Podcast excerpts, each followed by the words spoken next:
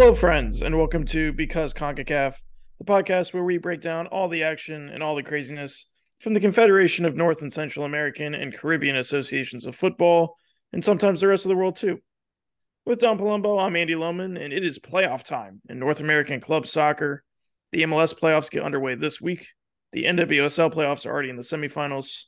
And then, plus, the U.S. women's national team plays a pair of friendlies against Colombia. Let's start in Major League Soccer where 18 of the league's 29 teams earned a postseason berth. The 8 and 9 seed from both the Eastern and Western conferences will contest play in matches this week, with the winners advancing to the conference quarterfinals, which are best of three series. Something fairly common to North American pro sports, but a rarity in the soccer world. When doing some research for this pod, I learned that in MLS's first four seasons in the late 90s, they actually had best of three series in the conference semifinals and finals. So we're returning to our heritage. This is football heritage. Uh, from the conference semifinals onwards, though, this year through the MLS Cup, it's back to single elimination.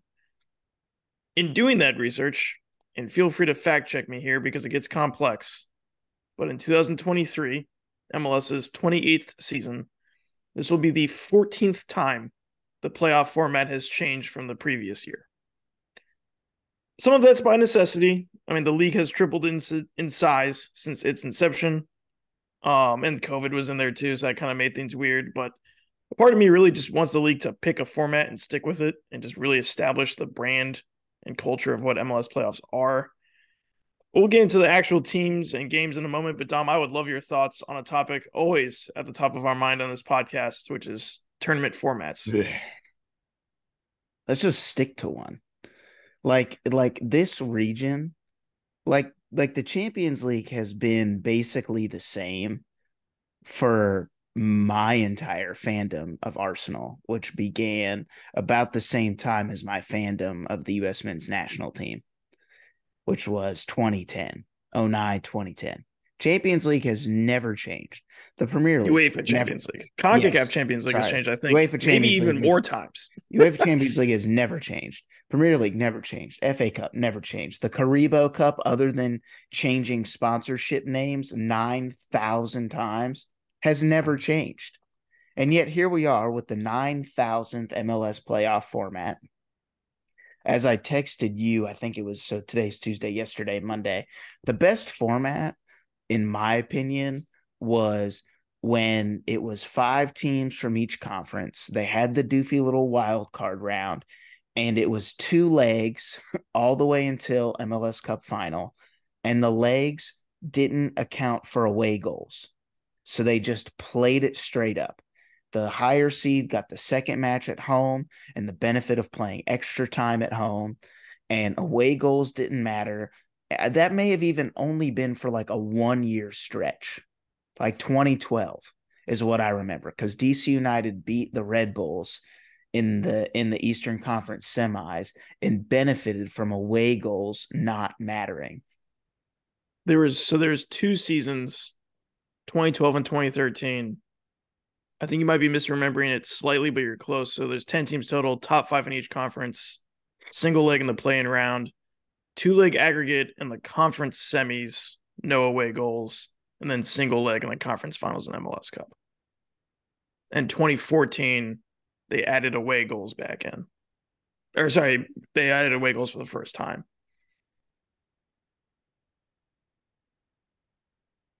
You look confused. No, you should be confused. No, that's not correct.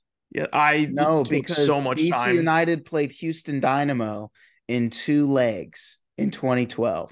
Yeah, it was the conference uh finals. Semis. Conference finals. I'm t- I'm okay, I'm pulling up. No, no, no. No. No, I'm pulling this up now. This is tremendous podcasting. I know I'm yes. Here. Yes, DC United lost the first leg at Houston 3-1. You went to the second leg with your dad. I did go that And we drew 1-1 and lost 4-2. With Nick De Leon and all that jazz. We beat New York 1 0 oh, in yeah. New York. Uh, Bill Hamid got a red card. What's his face saved a PK? I'm, I'm looking at it right now. Houston was a wild card team and got smoked by LA in MLS yeah, Cup right. with uh, Robbie Keane and Landon Donovan. because that was the year I believe Seattle. No, that was the next year when Seattle won the Supporter Shield and U.S. Open Cup, but didn't win MLS Cup.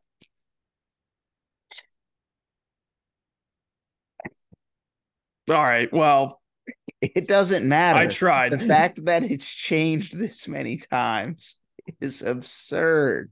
We're on like our 19th different edition of the Nations League with the women's the women's side of things has like their 19th different tournament that they're calling it a different name. We're just going to go with the Gold Cup this time around. Um, I don't know. I don't know. The the overarching theme to me, and Pablo Maurer kept tweeting about this, but like when you let in 18 of 29 teams, like you're just watering it down.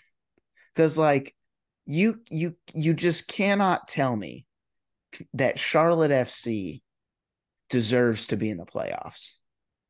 And I love Charlotte FC. Lived in Charlotte for two years got pretty close with Charlotte men's soccer alum Brandt Bronico, who plays for Charlotte FC. Really cool that he's there, but like, why do we need nine teams? And then we the don't. like, and then the like, we're gonna have best two out of three in the first round, but then single elimination and onwards doesn't really make sense to me, especially if we're all about like league revenue the more games you have, the more tickets you're going to sell, the more food you sell, yada, yada, yada, the more money you make, and the longer that fans of certain teams have to stick around and watch. But then you can say, oh, well, you don't want to go too far into December to worry about weather. Well, then why have a two out of three round anyway? I think part of it is also they try and dance around the international windows and not have rounds stretch out across them then but, don't have it at all. Yeah. I actually kind of liked it last year, honestly, where it was just single elimination straight up. Yes. And it makes home field advantage significantly important and it gives some incentive to the regular season. I agree. I mean, having nine teams, I would argue even having eight teams at this point is overkill. I think the NFL had the perfect playoff format before the one they currently have, where it was six teams from each conference. So the top two get buys, and then three through six play in that first round because you get the perfect incentive of like the top two teams, you know, get rest. It's not too many teams where like making a playoff feels important. And it feels like every like two seven NFL wildcard game is terrible. Is an absolute blowout and yes. an awful game. Yes. So I, I think I've I don't even clearly my I try to chart out the MLS format changes, and it speaks to their complexity and frequency that I got it wrong. But I think the one that really was the best, especially right now, would be would be twelve teams out of twenty nine, about to be thirty in twenty twenty five when San Diego joins. The top two get buys. I'm good with you know the two leg aggregate and the conference semis, right? Yeah, I think it's single be the conference. I think, I think it's I think it should be conference semis and the conference finals be two over two legs. The first round should be single elimination. And then if you want the dramatics of MLS Cup being a yeah. final, because to me, I think Liga Because MLS Cup has always been one single yes, game. I think Liga MX has the best has has the best playoff format where it's I believe in the fall it's the top eight and in the spring it's the top twelve. Make well, it, was always eight, and I think COVID they pushed to twelve, and that was they only have eighteen teams in their top division. So you're already getting to that kind of weird ratio of like there's way too many of these. Like yes, I mean Vamos Xolos, big Tijuana fan, sure, but like there's no way sure, they fine. playoffs. But like top eight, and it's two legs the whole way. Yeah. So effectively, whoever wins that tournament is your most deserving team. A lot of Latin American you know, both Central American and South American leagues do it that way. Copa Libertadores, or no, Copa Libertadores, the finals one leg, but basically like every other. Well, UEFA Champions League, the finals legs. one leg. Yeah. UEFA Champions League, the finals one leg. I'm fine if you want to have a final that's one single leg at like a neutral site, but like this format. Oh, it's nonsense. Is just a now the now okay. The annoying part is is I'm probably gonna watch a lot of it. Oh, 100 I'm percent. gonna, I'm gonna do my best to catch both matches tomorrow. I've got trunk or treat at Rachel's work, so maybe a little busy there. But like, I'm gonna do my best to catch as much of this as possible because whether I like it or not, there's gonna be stupid storylines that come from it. It's gonna be entertaining. The fact that if you get through the first round, you could conceivably have a really clear path to MLS Cup for any of these teams. I have a feeling one of the one seeds is going to go down in the first round, whether it be St. Louis or Houston. Like, it's going to be fun. Like, what are we doing? And, and cool. If this is what you want to go with, then can we please stick with it for more than a season? Because I think over time, the more you change it, the the harder it gets to like kind of add credibility to teams winning MLS Cup. Because if the playoff format just changes, like there's always going to be an argument. Well, LAFC last year just kind of got hot for a couple weeks, even though they were the Supporters Shield winners. They just got hot for a week, or they got hot for three games, or well, Columbus got bit because they had to play Atlanta three times in a row and it's really hard to beat a team twice and nobody else had to do that like you just get convoluted arguments the more you change the format now let's talk about the matchups Well, and it's my final point of why this is nonsense. It just creates this huge imbalance in like the importance of the match. Like you could play three matches in the conference quarterfinals and then three matches from the semifinals to a trophy. Why does that take the same amount of games? That's nonsense. Oh, anyways. and there's no extra time in the best of three so if it ends Oh, it tied, just go straight to penalties? to pks A la Leagues Cup. yes At that point, we should just bring back the uh the 35 yard Yeah. shootout.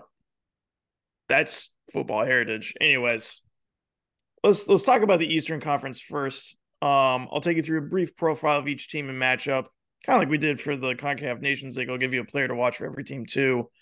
Um, I'll ask you your thoughts on the East total when we're done. So the eight seed New York Red Bulls will take on the nine seed Charlotte FC in the play-in Wednesday night. Red Bulls are one of three original MLS clubs to have never won an MLS Cup, which, as an unabashedly pro DC United podcast, we love to see that. They have at least won three supporter shields, though. This is their 14th consecutive playoff appearance. They are the 2008 MLS Cup runners up when they lost to the Columbus Crew. Charlotte FC is in their second season of existing, uh, and this is their playoff debut. These teams drew in both of their meetings in 2023. Uh, Red Bulls did beat Charlotte three to one in the round of 16 in the U.S. Open Cup last year. That was the only like knockout instance that I could find. Players to watch: uh, John Tolkin for the Red Bulls, Gold Cup legend, dynamic left back. Uh, he converted a stoppage time penalty to secure playoff position for the Red Bulls this year. Kind of a cool moment. Go USA.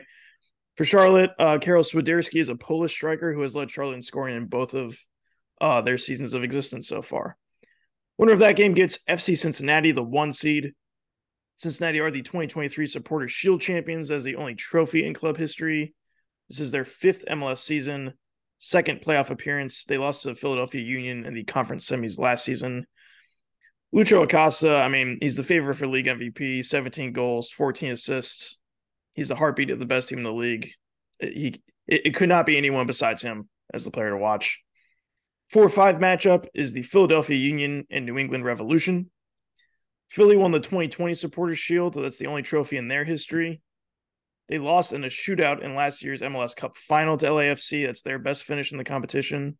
This is their sixth straight playoff appearance. New England is the second of our three original clubs to have never won an MLS Cup. Revs did win the 2021 Supporters Shield, the 2007 US Open Cup, and for the true sickos, the 2008 Superliga. If you'll remember, that is the spiritual predecessor to Leagues Cup. They're the only American team to win that in its short lifespan. New England finished has finished runners up in MLS Cups five times, which is crazy to think about. They're basically the Buffalo Bills of MLS. Uh, as recently as 2014 was their last runner-up finish. They're back in the playoffs after missing last year. Uh, their only playoff meeting, New England won 2 0 in the 2020 conference quarterfinals, kind of spoiling Philly's supporter shield there. This season, uh, Philly won 3 0 in May, but New England won on the final match day. Gustavo Bou with a brace there. Philly has three designated player attackers. That's your, you know, your player that kind of doesn't count towards the salary cap. You can spend whatever you want on them. Uh, so a, a three pronged trident of attack there. But for me, it's Daniel Gazdag, the Hungarian midfielder. He's the one to watch. 14 goals, 11 assists this year. For New England, it's Carlos Gil. I mean, he's when he's on form, he's one of the best number 10s in the league. 11 goals, 15 assists for them. The 3 6 matchup is Columbus Crew and Atlanta United. Columbus has won two MLS Cups in 08 and 2020. They're one of seven clubs to win multiple cups. They also have three supporter shields and the 2002 Open Cup. This is the first time back in the playoffs for them since winning that 2020 MLS Cup. Atlanta United are the 2018 MLS Cup champions. They also won the 2019 US Open Cup back in the playoffs after missing last year.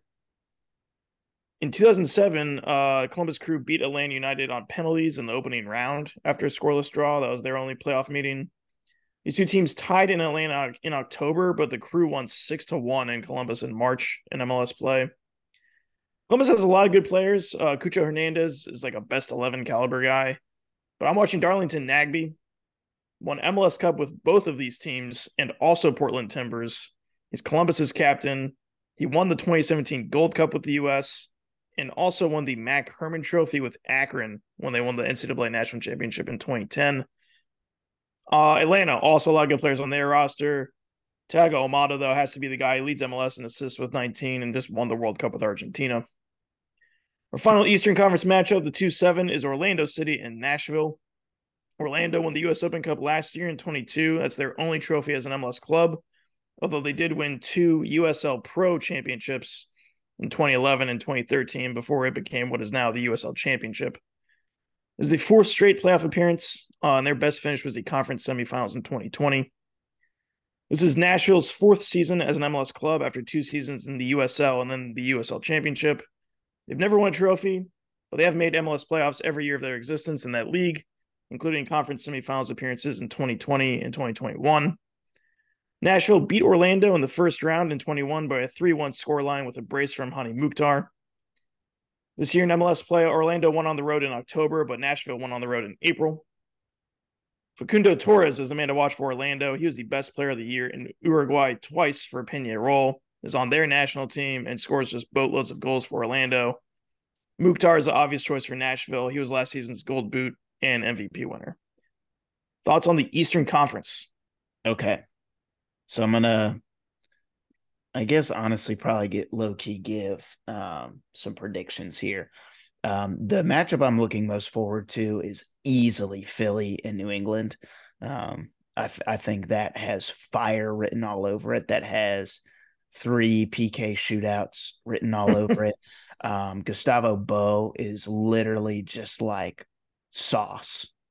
Like like if like like bangers, sauce, anything, any any, any buzzword that we say all the time. Yes, to describe a great goal is him. I don't actually I still at this stage of my MLS fandom don't know if I know how good he actually is, but he'll just rip one from like 25 yards out occasionally and score and it looks really cool. And New England, I think, I think New England and Philly are two pretty evenly matched sides. So, um, if there's any new MLS fans here, I think that that is is the matchup to watch with an OG side in New England. And even though Philly isn't one of the original MLS sides. Like I feel like they're well established enough in the league that they almost feel like an original MLS club at this point. Um, and then the second one is Orlando and Nashville. I know Nashville's the seven seed, but the East was so tightly compacted that I think those teams are uh, much more evenly matched than uh, maybe their seating would allow you to believe. And they both have uh, absolute dudes going forward um, in Mukhtar for Nashville. And then, um, oh, I'm blanking on his name. The kid that. Uh, oh, Duncan McGuire. Duncan McGuire played for the uh, uh, U.S. Olympic squad. I think those two series will probably be the most entertaining of the first round. If you want to watch pure chaos, I'm sure that wild card contest between Charlotte and New York will be crazy, but I I can't see either of those teams beating Cincinnati twice across three matches. Um, and I actually think Columbus I think Columbus is the second best team in the East. Um, I think they're the only team that stands a chance at knocking off Cincy. I think they're going to make the Eastern Conference Finals, and I think they're going to dispatch Atlanta um, fairly comfortably. Yeah, I like Columbus a lot. Uh, and I think they're the six, aren't they? No, they're the three. They're the three. Okay, but they're getting hot at the right time. I mean, Cucho Hernandez, I believe, has 16 goals. They also have Diego Rossi who's a former MLS MVP. Julian Gressel, you'll remember him from the Gold Cup. Uh, Kevin Molino, Trinidad and Tobago, great. Jacen Russell Rowe, Canadian national team, great. Uh, Patrick Schulte was another uh, goalie on the under 23s. I just I like Aiden Morris, another Gold Cup guy. They just have a lot of pieces that I like a lot, and they're playing hot at the right time. But Atlanta does too. I think I think the Columbus Atlanta matchup is the most intriguing one to me because Atlanta really? you got Yakim. Yep. Atlanta, you got Giakoumakis in addition to Almada, and then um, what's the Georgian guy that they also got? Miles Robinson at center back. I think both of those teams are super talented and have the ability to to make deep runs. I think New England Philadelphia will be a very entertaining series, but I think those are two very flawed teams. Like Philly was awesome last year, but it feels like the wheels are kind of falling off a little bit, especially because the front office just isn't re-signing anyone, and they're all kind of pissed about that. Like Kai Wagner, the defender, has been like open about how pissed he is about the, that they're not re-signing him. I believe they're letting Alejandro Bedoya go, who's their captain and like club legend. And they're and always like famously the season and announced it before the season ended. Yeah, and they're like famously like tight pursed uh, and then New England had like the weird Bruce Arena coach dismissal. I still don't know if we know what happened there. I like they're like third coach of the season. So like that is a matchup of very bad vibes in our vibes meter. Vibes are not great. So it could be some say, chaos. I don't think either of those teams are going to make a deep run though. Well, I will say, I think in terms of just like crowds Columbus and Atlanta and like just in terms of atmospheres and their home stadiums collectively is probably the best matchup as well. Um I feel like Orlando draws okay, but I don't know. Every Nashville time I watch well. Nashville does, but every time I watch a match in Orlando, I always feel like the crowd's super subdued. I've been to that stadium. It's pretty nice. Um yeah, I, I, to echo your point though, I think Orlando is good. I think any of the top three seeds in the East are legitimate title contenders, and I would even nah. maybe throw Atlanta and Nashville as like dark horses. Cincy's so good, I mean, Cincy's going to obliterate whoever wins that play-in game. Well, those teams are those teams are ass. That's correct. Uh, yeah, Duncan McGuire. Shout out to Creighton he could be an X factor for Orlando as well, in addition to Torres. Uh, Orlando, Orlando versus like Orlando Columbus in the second round would be oh would be phenomenal. Kick ass. Too bad that's only one match and not like best. We should just do best of seven. I think we should just play matches until February. You know, MLS we'll never have an off season. MLS coaches always complain about not being in form for Champions Cup. This is the perfect way to do it, isn't it? We'll play MLS, MLS Cup will be the first week of February. Right, it'll it'll preview the Super Bowl. It'll be the opener for the Super Bowl. Which I should have worked this into the open. They announced the Champions Cup schedule, and we're once again back to like playing in February to start oh, off. Of sure that's going to screw us over collectively as as MLS teams. Should we move on to the West? Yeah, let's do it. All right, in the West, the 8 9 play-in matchup is uh, Sporting Kansas City and San Jose Earthquakes. SKC has two MLS Cups, one in 2000 when they were the Kansas City Wizards, and one in 2013. They also have a Supporter Shield and four U.S. Open Cups. They are back into the playoffs after missing out last year. San Jose also has two MLS Cups in 2001 and 2003. Also have two Supporter Shield titles. They're back in the playoffs for the first time since 2020. This is a rematch of the 2003 Western Conference Final, where Landon Donovan scored a golden goal winner in overtime to lift the Earthquakes to a 3 2 win. Very young Landon Donovan. Uh, uh, this year in MLS play, SKC won in August, but San Jose won in April. Alan Pulido is my player to watch for SKC. Uh, when the Mexican forward is healthy, he is a difference maker for them. And then for the Quakes, Argentinian forward Cristian Espinoza is the guy to watch. He's got 13 goals this year. That winner will face one seed St. Louis City. Uh, this is their first season playing soccer. They have no trophies or experience. I have no notes here because uh, they just don't exist. Roman Bürki, the former Borussia Dortmund goalkeeper, is my player to watch. He has a nice 74.5 save percentage this year and eight clean sheets.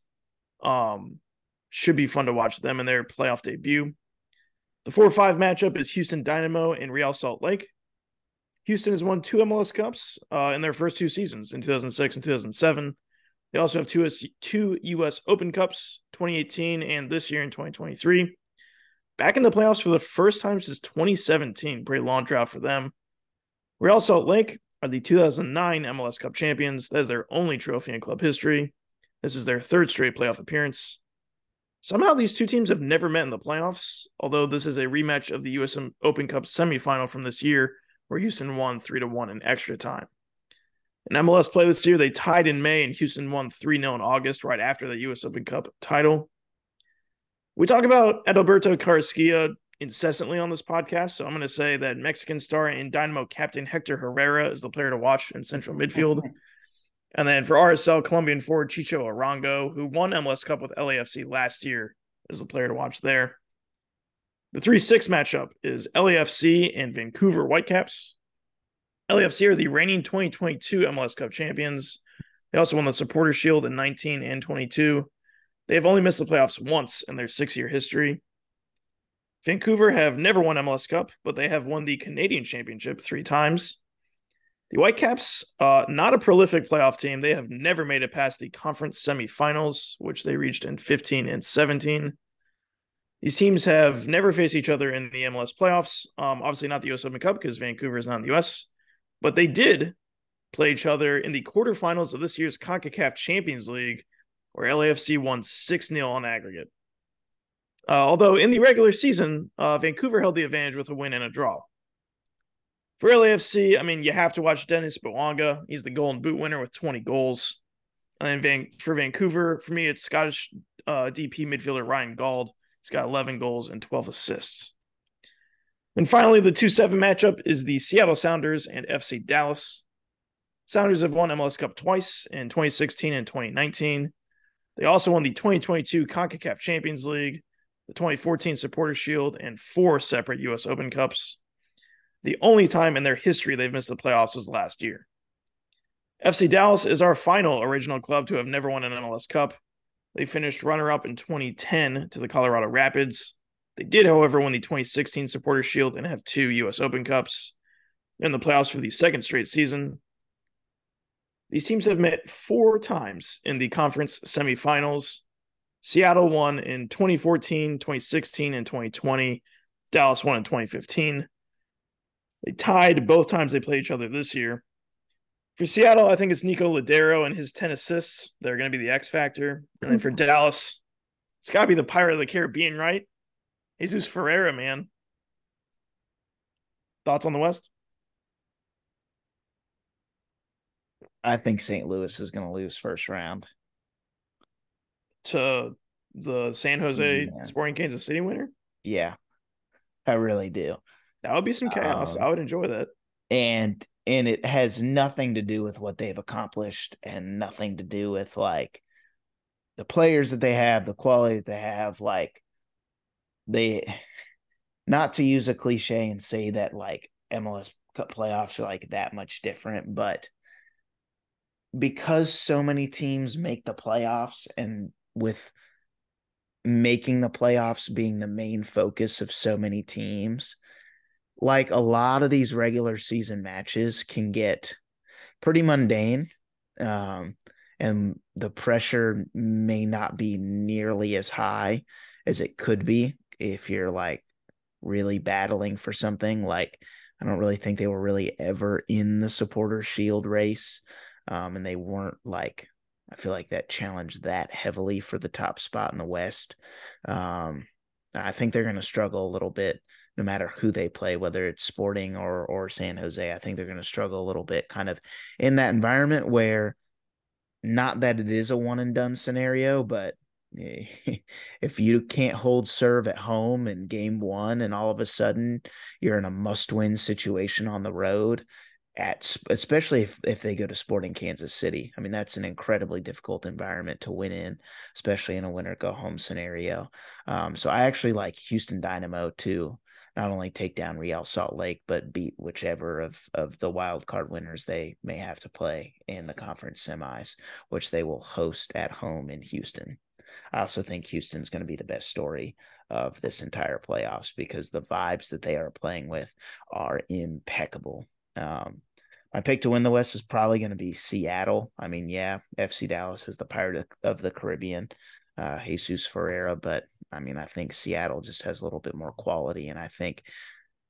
I honestly think the only reason they didn't make the playoffs last year is they put so much of their energy into CONCACAF Champions League that it they were kind of in a pretty insurmountable hole once they kind of recovered from that to the point where they were always fighting an uphill battle. And with that not being the case this year, um, I think they're going to make a pretty pretty good run at MLS Cup. Whether they win it or not, I don't know, but um, that they're my favorite to win the West. And um, I don't know, LAFC and Vancouver.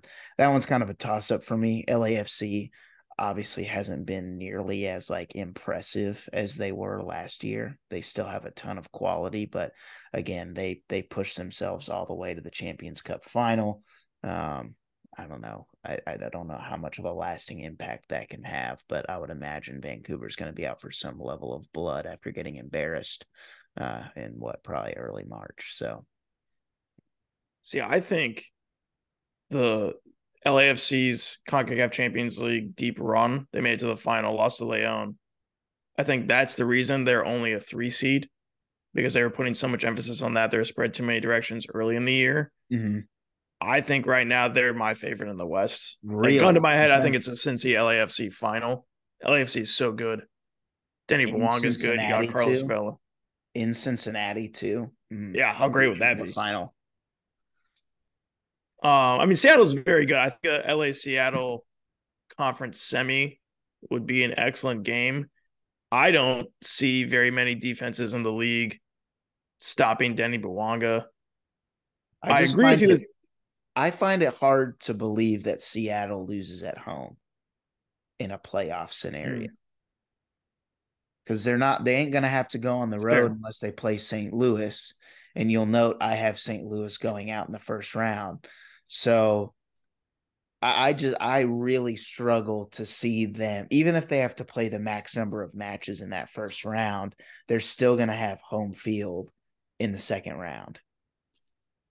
That's just I me. don't think St. Louis will I think neither Sporting Kansas City or San Jose is good enough to beat St. Louis. I'll buy that it'll go to three games, which is just hilarious to say in an MLS context. um but I think St. I think St. Louis is clear of both of those teams. I do think St. Louis will get blitzed by Houston in the conference semis. Like that won't be close. Houston is one of the more complete teams, I think, front to back. Their midfield with Herrera and Carrasquilla and Bassi is so good. They got Corey Baird up top playing well at the right time. I like Nelson Quinones on the wing. I, I think they are probably the deepest team. They're easily dark horse. I think they blitz St. Louis. And they're I, playing well at the right time. They're playing right. well at the right time. I think it's Houston, LA in the in the West final. But I, I to be fair, I would not be surprised with Seattle. I think there's I think what does excite me about playoff formats is just the idea of some of the matchups that you can get. Again, it the the format is what it is and it's dumb and stupid, but like the capabilities of us potentially having Columbus and Cincinnati playing in the Eastern Conference Finals. I mean, that's a regional rivalry. With, the hell is real Derby? With at this stage a lot on the line. Obviously, there's going to be bragging rights.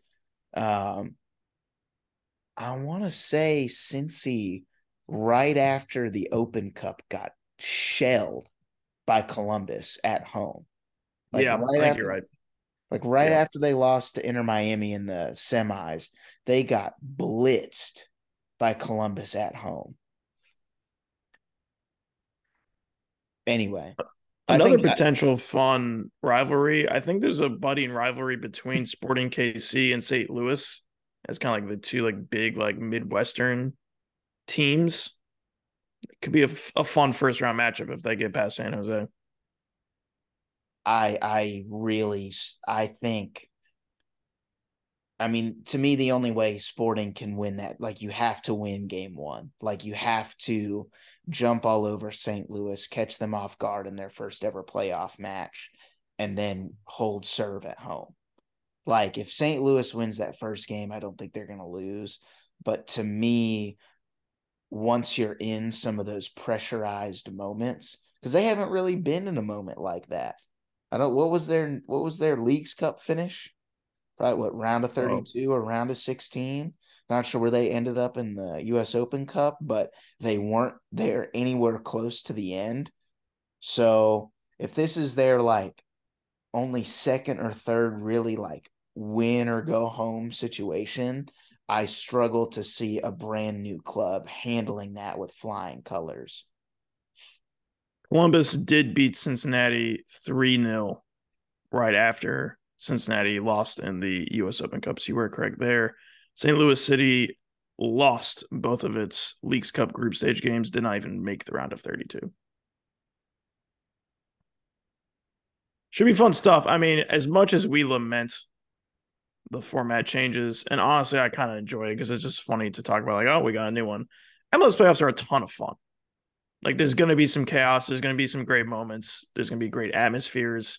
Someone's going to score a banner. I'm very very excited to to dive into all of this, and I think we'll probably be less sleep deprived collectively on the next podcast to like analyze it in an well, intelligent every, way.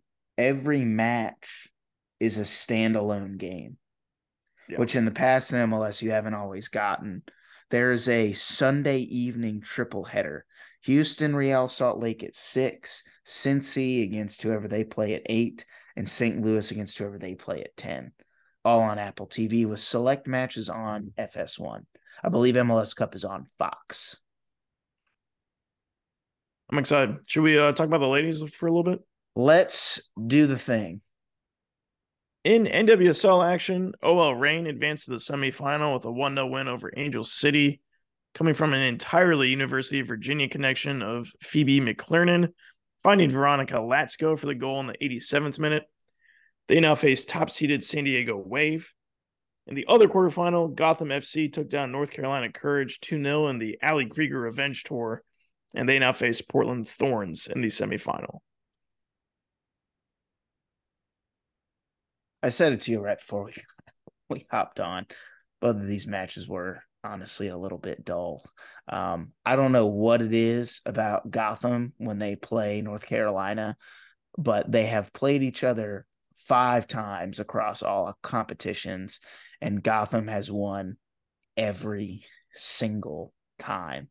Um, not sure why that is or what that matchup brings that brings kind of the best out of Gotham, but it's pretty fascinating there. And the the Reign and Angel City match was just like it's like a drunk pillow fight until like the last 10 minutes when the Reign kind of woke up. They brought Rose Lavelle on late. Um, and it was very clear that she changed pretty much the entire dynamic of that match. Um, OL Reign started controlling more of the ball, had uh, more of the chances in the final third, finally pounced on one late to advance. Um, to me, I feel like San Diego has to be San Diego and Portland have to be obviously they're the favorites because they're the top two seeds, but um, I kind of struggle to see either of them really struggling that much in their collective semifinal matches, especially with them being at home um, and the fact that San Diego has. Um, I just blanked, but they're hosting the final. They are hosting the final no matter what. So they well, they did win the the Shield. Is that what you're trying to say? Well, they're the, they're hosting the it. microwave plate. Well, they there it was announced before the season started that the final was going to be at Snapdragon or whatever the hell they call that stadium. So could be a situation where if they handle their business, they can they can host the the big kahuna at home in front of their fans. But yeah, I don't know. Both of I those. think, I think for as much there. uh, for as much parity as that league had this year, I really do think San Diego and Portland are kind of head and shoulders above everyone else in terms of form. I mean, obviously they had the they had the buys, but their rosters I think are just the most talented, the ones out there. I mean, San Diego, you got Jaedyn Shaw, Naomi Girma, Alex Morgan, um, some other international players like Van Egmond from uh, Australia, Portland. You got Sophia Smith, Sam Coffey's been balling out. Um, Christine Sinclair, I think, is still in the Thorns, right? For now, I don't think she's retiring from club soccer anytime soon. Maybe Just just, the Canada? international game. I don't know. Um, I one one thing that is fascinating to me is that, like, if the seating had just been flipped slightly, OL Reign would be traveling to Portland, and you'd get a really good derby out there. But instead, Gotham has to fly all the way across the country to go out there. So maybe an opportunity missed there. But I, I just I really can't see Portland or San Diego uh, losing.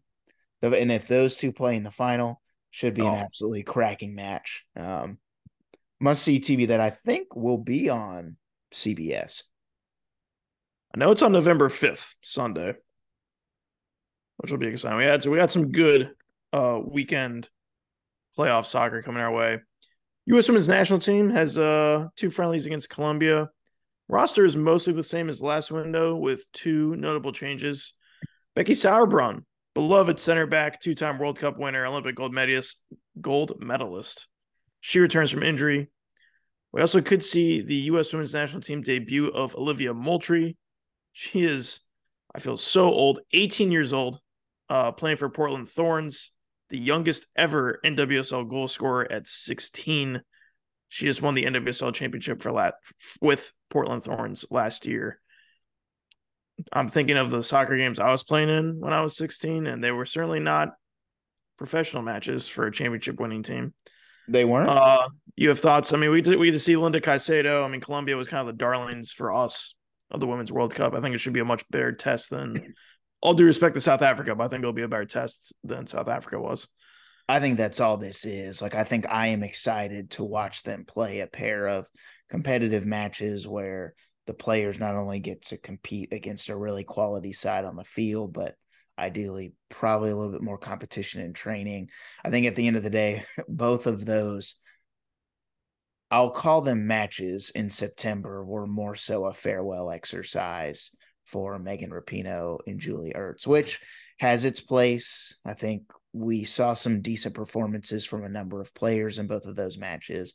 But at the end of the day, the whole whether the US won or lost those matches, I think was not necessarily irrelevant, but kind of a secondary story. Like the story was the farewell tour of a pair of legends. Whereas this window, I'm hopeful we'll be able to really lay the groundwork for whoever is going to follow. uh, Is Twyla Kilgore still in charge? I have not heard Yeah. any anything in terms of a new manager, but ideally can. It would be cool if we got one of those at some point.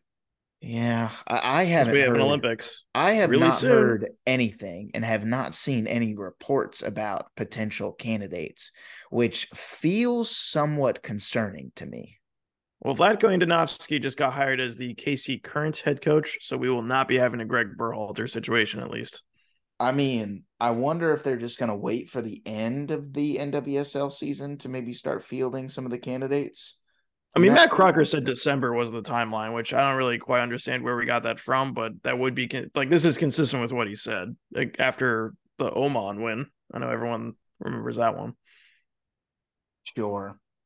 Either way, I think it's going to be great to watch them play in a pair of competitive matches with what would right now be our A squad. Um, still missing Mallory Swanson. I have no idea when she'll be healthy enough to return. Um, I don't even know if she'll be healthy enough for the Gold Cup come February, but ideally she's back for the Olympics in August, right? Hope so. I mean, she tore it was an ACL, right? I mean, it was like a traumatic injury. That was that was like right before the World Cup. I feel like Olympics is probably the earliest that she's going to come back.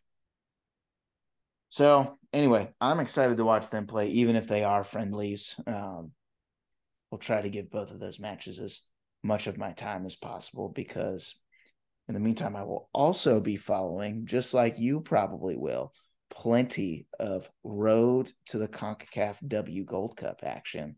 Um, we talked about it just before we came on. I think the story of this window for the W Gold Cup is if not all, many of Jamaica's players from the World Cup squad will not be playing for Jamaica in its matches against Panama and Guatemala in this window. They are on strike from the Jamaican Federation for not being paid on time, for lack of communication, poor organization, poor management. They released a collective statement.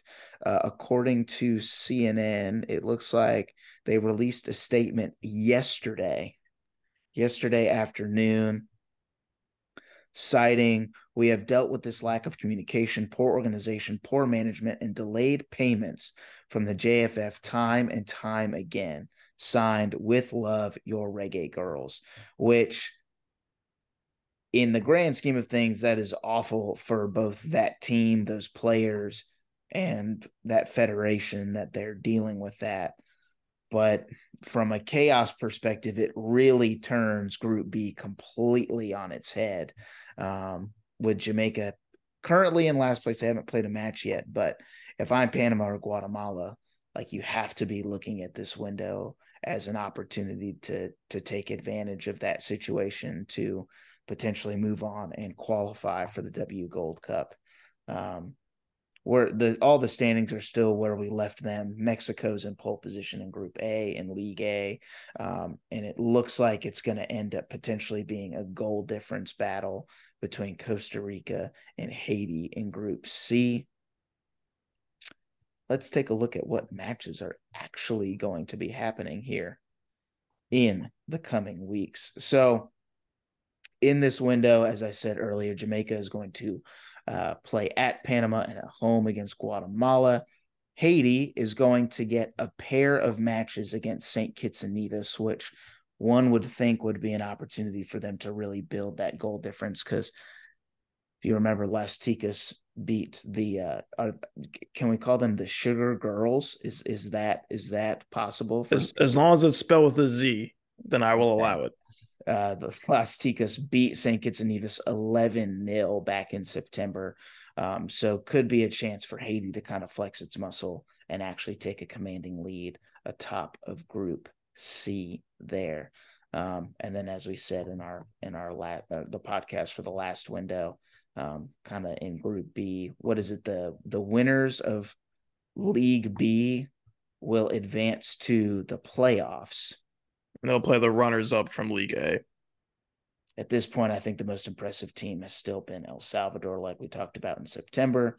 So, two more matches for each of those teams. You can follow all of those matches on Paramount Plus. Again, not much has changed, but um, I think a lot to look forward to and a lot of chaos that will likely ensue on the road to MLS. But I mean, the road to the W Gold Cup, because we couldn't have come up with a more creative name for this process. You got any thoughts on the uh the women's window as a whole? Uh not a ton. I think you really hit on basically everything. Um I don't have a round robin for you. I do have some assorted random updates from niche American North American soccer. Uh the Canadian Premier League playoffs, Forge on. Forge FC has clinched their Champions Cup berth because Calvary beat Pacific in the second semifinal. So with Calvary winning the Shield, they're already in. It'll be Calvary and Forge in the final. That's this Saturday at Forge, right? That's correct. Because of the great whatever system that is, the Piedmont system. Page system. So we will be playing system. in Hamilton, Ontario at Tim Hortons Field. So on brand. Love our Canadian friends. Uh, the USL playoffs are underway for our lower division friends in American soccer. USL Championship. Their quarterfinals are now set. Sacramento Republic FC, we had to get a reference in there. The one seed in the West, they'll play San Antonio. The other uh, Western matchup is Orange County versus Phoenix Rising. Phoenix Rising, former Didier Drogba team. I don't know if you remember that. In the East, it's uh, Louisville versus Detroit, and then Charleston Battery and Birmingham Legion. And then in the third division, USL League One, my beloved Richmond Kickers did not make the playoffs, but Union Omaha, shout out to Bob Lohman, will be playing Charlotte Independence in one semifinal. And then North Carolina will play North Northern Colorado Hailstorm. Love that name so much in the other semi. Um, we got we got Caribbean Cup semifinals happening tonight. Those winners will clinch Champions Cup berth. We got Central American Cup playing tonight. Got some fun stuff all around. That's about all I got. Oh man. We got to stop running ourselves thin on the weekends.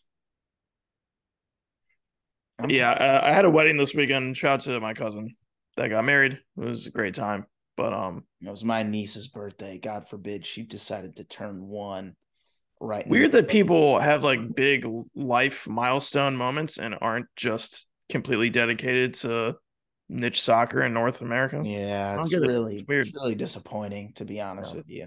My brother-in-law recently got engaged. It's really been an impactful couple weeks here for me and Rachel.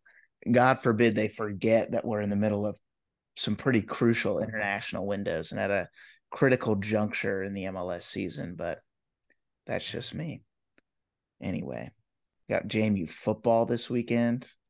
For those that are JMU football fans, Andy and I will be in Harrisonburg together watching JMU destroy the Monarch Butterflies, hopefully, on Saturday. Feel free to rank the Dukes. Yeah. No, no one. I'm going to sign off all my emails with feel free to rank the Dukes. they are ranked, though. We they are indeed, but they won't. The they won't after this week because we're not eligible for the college football playoff rankings because we're ineligible by the NCAA. But we're gonna play in the Bahamas Bowl, so it's fine. It's all that matters. Sure, sure. We've gone off the rails. We really have. Any final thoughts? We always do. Any final thoughts for this women's window on the international side and the lovely MLS or NWSL playoffs? Uh, soccer's the best. That's all I got. It's gonna sleep be sleep is the worst, apparently. Huh? Sleep huh? is the worst. I think that's the official no, slogan really of this podcast. It really is. It's gonna be a lot of fun though. Um, lots of chaos coming up, and heck, we got more Nations League coming up in like three weeks as well, which is even wilder. What the U.S. actually playing in Nations League? Who would have thought? enjoy all the action, enjoy a couple of U.S. women's national team matches, enjoy the chaos that is the road to the W Gold Cup, enjoy the MLS Cup playoffs, enjoy some soccer abroad wherever you watch it. Because as Andy says every time, soccer is the best. My name is Dom Palumbo for my esteemed and much smarter colleague, Andy Lumen. Thank you for making Because CONCACAF a part of your day, night, afternoon, or wherever you may be listening. See ya.